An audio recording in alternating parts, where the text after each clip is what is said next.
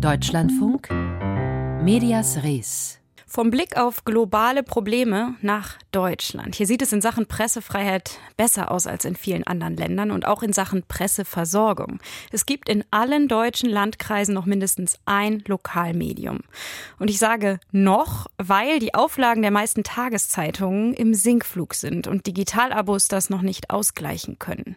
Viele Zeitungsverlage fordern deshalb schon seit längerem Geld vom Staat, vor allem für die Zustellung der gedruckten Zeitungen, die immer teurer wird.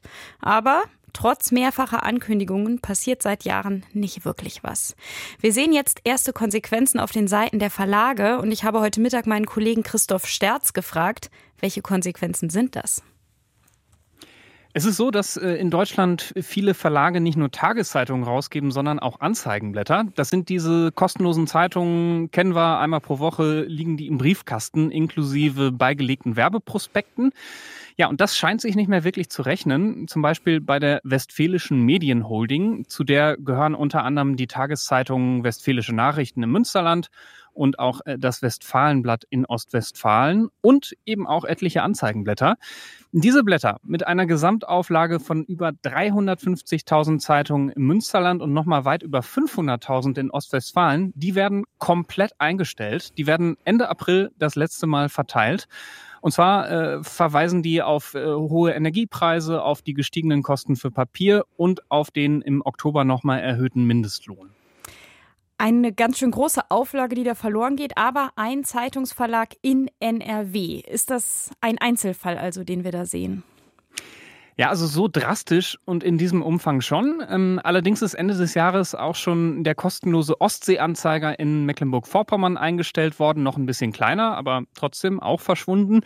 Und die Funke Mediengruppe, die hat die Redaktion ihrer Anzeigenblätter in Nordrhein-Westfalen gerade noch mal stark zusammengeschrumpft. Laut der Gewerkschaft Verdi äh, könnte es dann nur noch etwas mehr als acht Stellen geben für die 25 Wochenzeitungen mit wirklich einer riesigen Millionenauflage. Also da sind äh, wenige Leute zuständig für eigentlich relativ viele Zeitungen. Ja, und das alles sind alarmierende Entwicklungen, meint Sachsens Medienminister Oliver Schenk von der CDU. Entwicklungen, die auch übergreifen könnten auf ganz normale Tageszeitungen. Bislang war es immer so ein bisschen so die, ja, das könnte kommen, ja, und die Preise sind schwierig, ja, Energie und ähm, Mindestlohn, ja, das hören wir schon immer oder so. Es wurde immer so abgetan, ja. Und jetzt sind die Entscheidungen dort, ja. Also jetzt passiert es.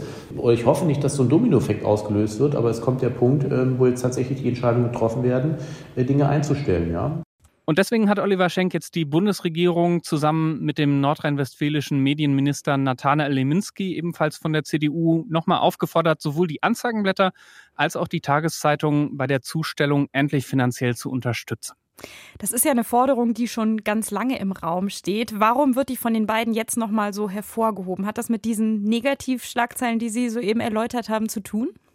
Ja, das ist äh, definitiv einer der Gründe und auch, äh, dass wirklich immer mehr Verlage sagen, dass sich das morgendliche Zeitungsaustragen in vielen Gegenden nicht mehr rechnet.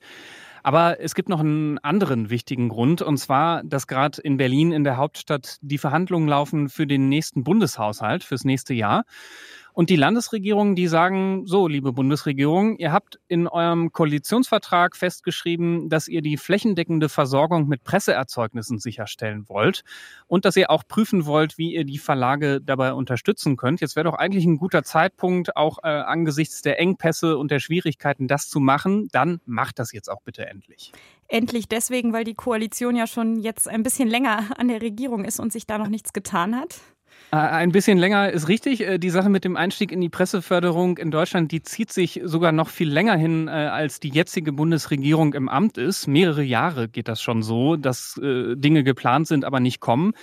Es waren sogar schon mal über 200 Millionen Euro eingeplant im Haushalt. Das Ganze war schon äh, relativ weit, aber es ist dann am Ende doch noch gescheitert wegen rechtlicher Bedenken, dass die Förderung den Wettbewerb verzerren könnte. Und dann ist man wieder im Prinzip ganz am Anfang gelandet.